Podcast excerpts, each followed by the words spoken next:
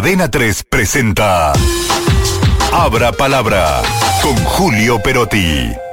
Cuando los osos destruyeron la utopía libertaria, algo que ya en algún momento contamos, lo contamos en agosto del año pasado.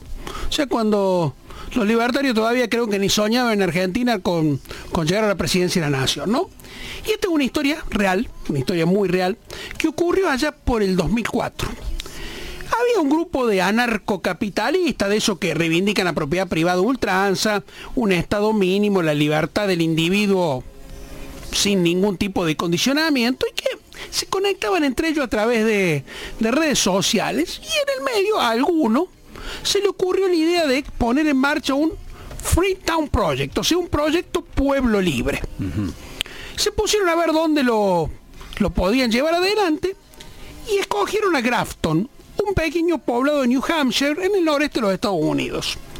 ¿Cuál era la idea? Bueno, vamos a vivir ahí sin impuestos, sin planeamiento urbano, sin recolección de residuos, living la vida loca, sin nada que condiciones, sin nada, nada. Bueno, en definitiva eh, consideraron que este pueblo que estaba entre los bosques de Nueva Inglaterra, y este no es un dato menor que haya estado en los bosques, ¿eh? era ideal para su experimento de máxima libertad y mínima intervención pública. Eh, lo recuerda Pedro Torrijo, ¿no? En un excelente resumen de esta historia que, Matthew Holgos eh, planteó en un libro, Un liberal se encuentra un oso, se titula, es muy bueno el título. fueron a Grafton, se instalaron y rápidamente, como eran muchos, y el pueblo era muy chico, lograron apropiarse de digamos, del poder del pueblo, ¿no? Entonces empezaron a meter mano al presupuesto. ¿Qué hicieron? Motosierra, 30% menos. Claro. ¿Cómo lo hicieron? Adiós a los servicios públicos, que no eran necesarios. No había que mantener rutas y calles, no había que planificar la urbanización del pueblo, no había que recolectar los residuos. Ah, todo bien. Pero pronto empezaron a aparecer los problemas problema menor. La ruta empezaron a tener baches, las calles tenían baches, nadie los reparaba. Eh, alguna que otra vez hubo un incendio que nadie apagó.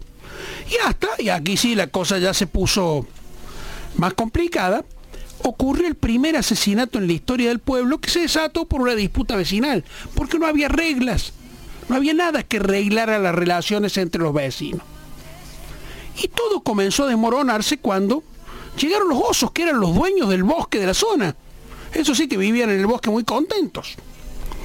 Eran osos negros que en general, dicen los que lo conocen, no atacan a los humanos, son osos en general retraídos, pero que comenzaron a entrar por los patios y los terrenos de los vecinos que no estaban delimitados, porque no era necesario.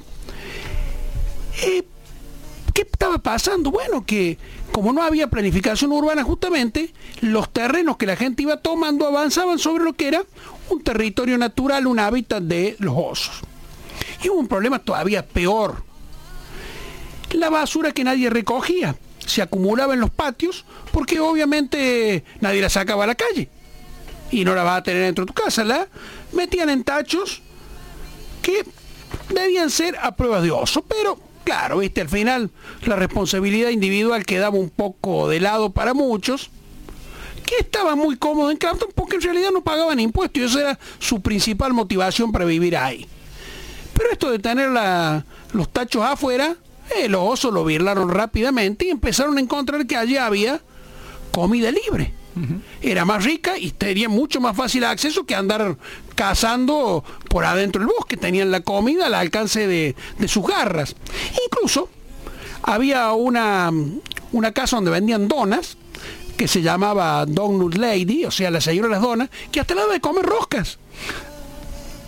Le daban de comer rosca, imagínate. Los osos estaban, pero fascinados, empezaron a invadir el pueblo y no solo los que ya eran de ahí de la zona, sino que empezaron a llegar más y más osos que habían alterado su forma de vida silvestre.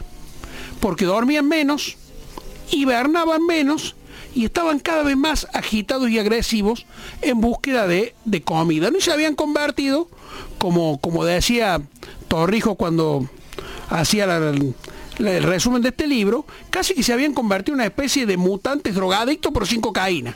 Ah. Andaban los osos por ahí. Y por si fuera poco, los mismos osos recibían mensajes contradictorios. mientras algunos lo espantaban con pirotecnia y hasta los tiros, otros le daban más y mejor alimento. La situación se tornó absolutamente fuera de control.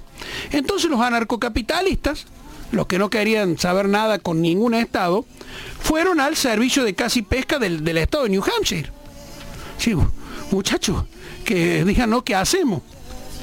Bueno, le dijeron en, el estado ahí, en, en, esta dependencia oficial del servicio de casi pesca.